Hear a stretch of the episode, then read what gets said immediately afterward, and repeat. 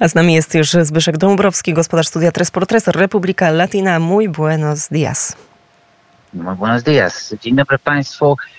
E, tak, przenosimy się na krótko do Ameryki Łacińskiej. Kilka takich e, informacji mniej lub bardziej istotnych, troszkę więcej e, ciekawostek z tej części świata. A zaczniemy, proszę Państwa, od Wenezueli. W zasadzie to jest takie troszkę echo ostatniego wydania Republika Latina, czyli rozmowy z Badris Blanco na temat ostatnich natomiast prawyborów, które miały miejsce, przypomnę Państwu, 22 października, w prawyborów opozycji, w których to zjednoczona opozycja wenezuelska, można powiedzieć rzeczywiście wprost zjednoczona opozycja wenezuelska, bo rzeczywiście tutaj wszystkie siły od prawa do lewa E, siły demokratyczne zdecydowały się na wybór jednego kandydata, a w zasadzie kandydatki, przypomnę, że z no, miażdżącą ilością głosów, e, ponad 92% oddanych głosów e, wybory te wygrała przedstawicielka partii Vente Venezuela, partii takiej centrowo, centrowo-prawicowej, można tak powiedzieć, e, liberalnej partii Maria Corina Machado. Przypomnę Państwu również, że same prawybory były wielkim zaskoczeniem dla, e, w zasadzie dla całego świata, nie tylko dla samej Wenezueli, nie tylko dla reżimu ciewistowskiego, ale również e, dla Ameryki Łacińskiej, no i myślę, że również dla nas wszystkich, którzy no, trzymamy kciuki za to, żeby e, Wenezuela powróciła na demokratyczną ścieżkę. Przypomnę Państwu, że w tych wyborach wzięło udział około 2,5 miliona e, Wenezuelczyków, nie tylko z Wenezueli, ale i z całego świata. To może nie jest dużo, bo to jest zaledwie około 10% wszystkich Wenezuelczyków, natomiast weźcie Państwo pod uwagę, że są to wybory, e, były to wybory, które w zasadzie były wyborami nieoficjalnymi. Nikt nie musiał iść do tych wyborów. Wenezuelczycy sami powiedzieli, jeżeli chcemy, chcemy iść do wyborów, chcemy oddać nasz głos na przedstawiciela demokracji, demokratycznej opozycji. Z tym, że proszę Państwa, wszystko e, ładnie wygląda pięknie na papierze. Niestety, niestety rzeczywistość jest nieco bardziej okrutna, bowiem na przełomie października i listopada to było bodajże, o ile dobrze pamiętam, 30 albo 31 października e, reżim ciawistowski e, ustami no jednego ze swoich organów, czyli najwyższego, najwyższego Sądu Sprawiedliwości, Tribunal Superior de Justicia. E, E, unieważnił te wybory, powiedział, że wybory w zasadzie to się nie powinny odbywać, bo jest tam zbyt dużo e, nieprawidłowości, a Maria Corina Machado też nie powinna zostać wybrana, ponieważ e, generalnie kilka lat temu podczas no, takiej, no, można powiedzieć, bardzo mocnej, bardzo mocno farsowej rozprawy pozbawiono ją biernego prawa wyborczego na 15 lat, czyli no, w zasadzie do czasów kolejnej dekady. Zresztą są, e, zresztą sami Wenezuelczycy, opozycja wenezuelska mówi też, że de facto e, reżim ciawistowski nie może pozbawić e, prawa Marii Coriny Machado, nie może po, pozbawić biernego prawa wyborczego, natomiast same wybory rzeczywiście, powiedział tutaj Biagio Pieri, członek bloku antyciawistowskiego, prawybory były absolutnym, głośnym i niebudzącym zastrzeżeń sukcesem i ani żadne e, wypowiedzi e, reżimu, ani żadne wyro wyroki tego nie wymarzą.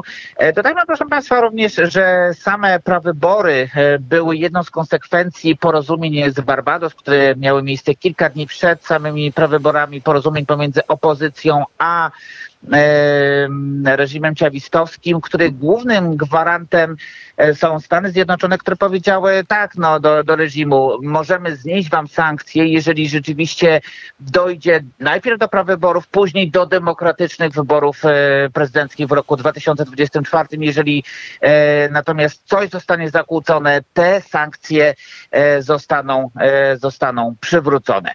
A my, proszę Państwa, przenieśmy się teraz do Boliwii. Wspominałem Państwu tydzień temu o tym, że Nikaragua staje się jednym z takich przyczółków w Ameryce Łacińskiej dla Iranu. Drugim takim krajem jest właśnie Boliwia.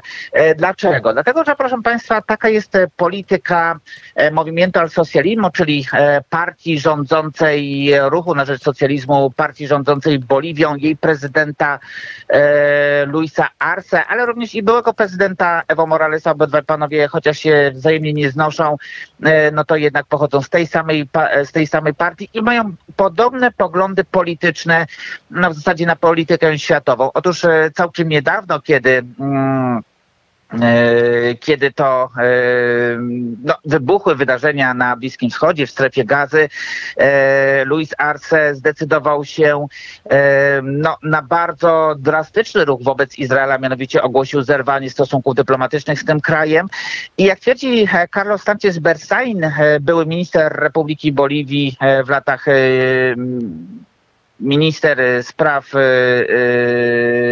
spraw wojskowych, ale minister również prezydencji.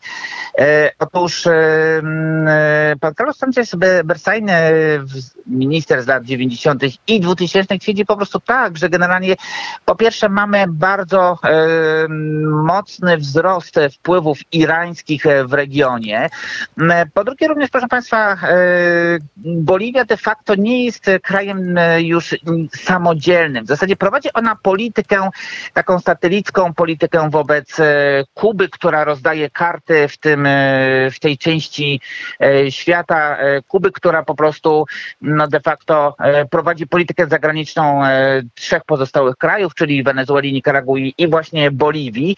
E, no i to proszę Państwa, okazuje się, że już za czasów rządów Evo Moralesa Iran zaczął coraz śmielej wchodzić na terytorium boliwijskie. Rozpoczęła się współpraca. Między innymi wręcz bardzo wielu Irańczyków po prostu przybyło do Boliwii. Zaś rząd Evo Moralesa wręcz pozwolił na powstanie kanału telewizyjnego e, właśnie dla obywateli Iranu zamieszkających e, na terenie Boliwii. E, no i de facto, proszę Państwa, jest to również niestety, ta współpraca jest również kolejnym, można powiedzieć, takim rozwojem kolejnego szlaku narkotykowego, przemytu narkotyków, bowiem to właśnie między innymi dzięki Boliwii i dzięki rządom Movimiento al Socialismo możliwy jest przemyt narkotyków. Co ciekawe, proszę Państwa, przez Chile, mówimy głównie oczywiście o kokainie właśnie do Iranu i dalej, proszę Państwa, e, dalej e, w świat. E, Mówimy o takim e, mniej więcej takim szlaku e, Boliwia, Chile, Chiny, Rosja, Iran e, i prawdopodobnie dalej ostatnim punktem tutaj jest Europa. Kolejne, proszę Państwa, zagadnienie.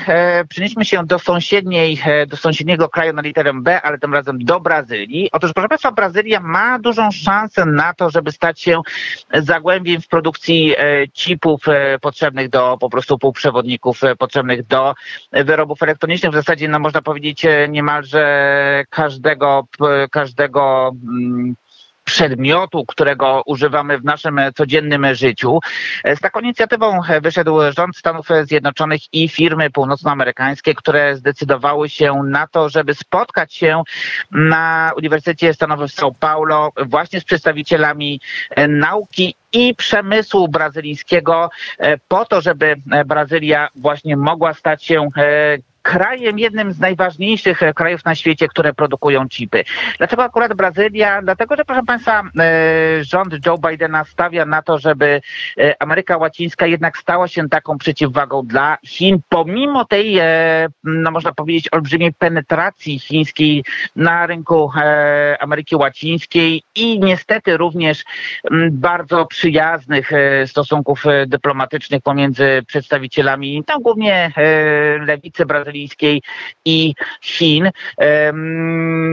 Ameryka Łacińska, proszę Państwa, w obliczu potencjalnej agresji Chin na, na Tajwan, no, mogłaby stać się taką jak gdyby alternatywną, alternatywnym źródłem współprzewodników po to, żeby ewentualnie w przypadku wojny na Dalekim Wschodzie produkcja urządzeń elektronicznych nie stanęła w miejscu, żebyśmy nie mieli takiego samego do czynienia z takim samym kryzysem, jaki miał miejsce podczas pandemii COVID-19, no i jaki w zasadzie kryzys, który to w zasadzie kryzys trwa w mniejszym lub większym stopniu po dzień dzisiejszy. Czy rzeczywiście tak się stanie? No zobaczymy, czy Brazylijczycy e, postawią na to, żeby jednak e, ich gospodarka również została unowocześniona, żeby również sama Brazylia mogła czerpać z tego korzyści. No zapewne dowiemy się tego e, w kolejnych miesiącach lub latach. No i na sam koniec, proszę Państwa, taka ciekawostka z 5 listopada, czyli ostatnią niedzielę zakończyła się, zakończyły się Igrzyska Panamerykańskie, które miały miejsce tym razem w Santiago de Chile. I no, większość sportowców powróciła już do swoich krajów, ale wśród tych sportowców, którzy nie powrócili, jest siódemka sportowców e, z Kuby. Mówimy tutaj o członkiniach, sześciu członkiniach e, kobiecej drużyny w hokeja na trawie oraz również, proszę Państwa,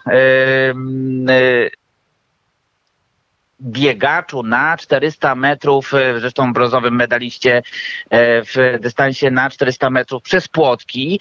E, wszyscy oni, no de facto można powiedzieć tak, rozpłynęli się w, rozpłynęli się w powietrzu po końcowej ceremonii zamknięcia igrzysk. O co chodzi, proszę Państwa? No generalnie e, sportowcy e, kubańscy mają możliwość wyjazdu w świat.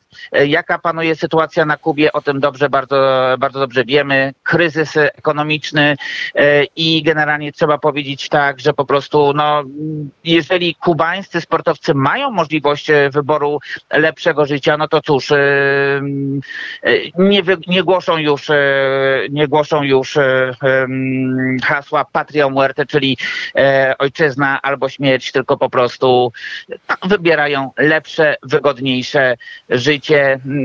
Miejmy nadzieję, że kiedyś nie będą musieli stawać przed tym wyborem i Kuba powróci do e, grona krajów demokratycznych. Tymczasem bardzo dziękuję i życzę Państwu udanego dnia. I my także bardzo dziękujemy. Zbyszku, tobie również udanego dnia. Zbigniew Zbyszek Dąbrowski, gospodarz studia Tresportresa, Republika Latina w Radio Wnet.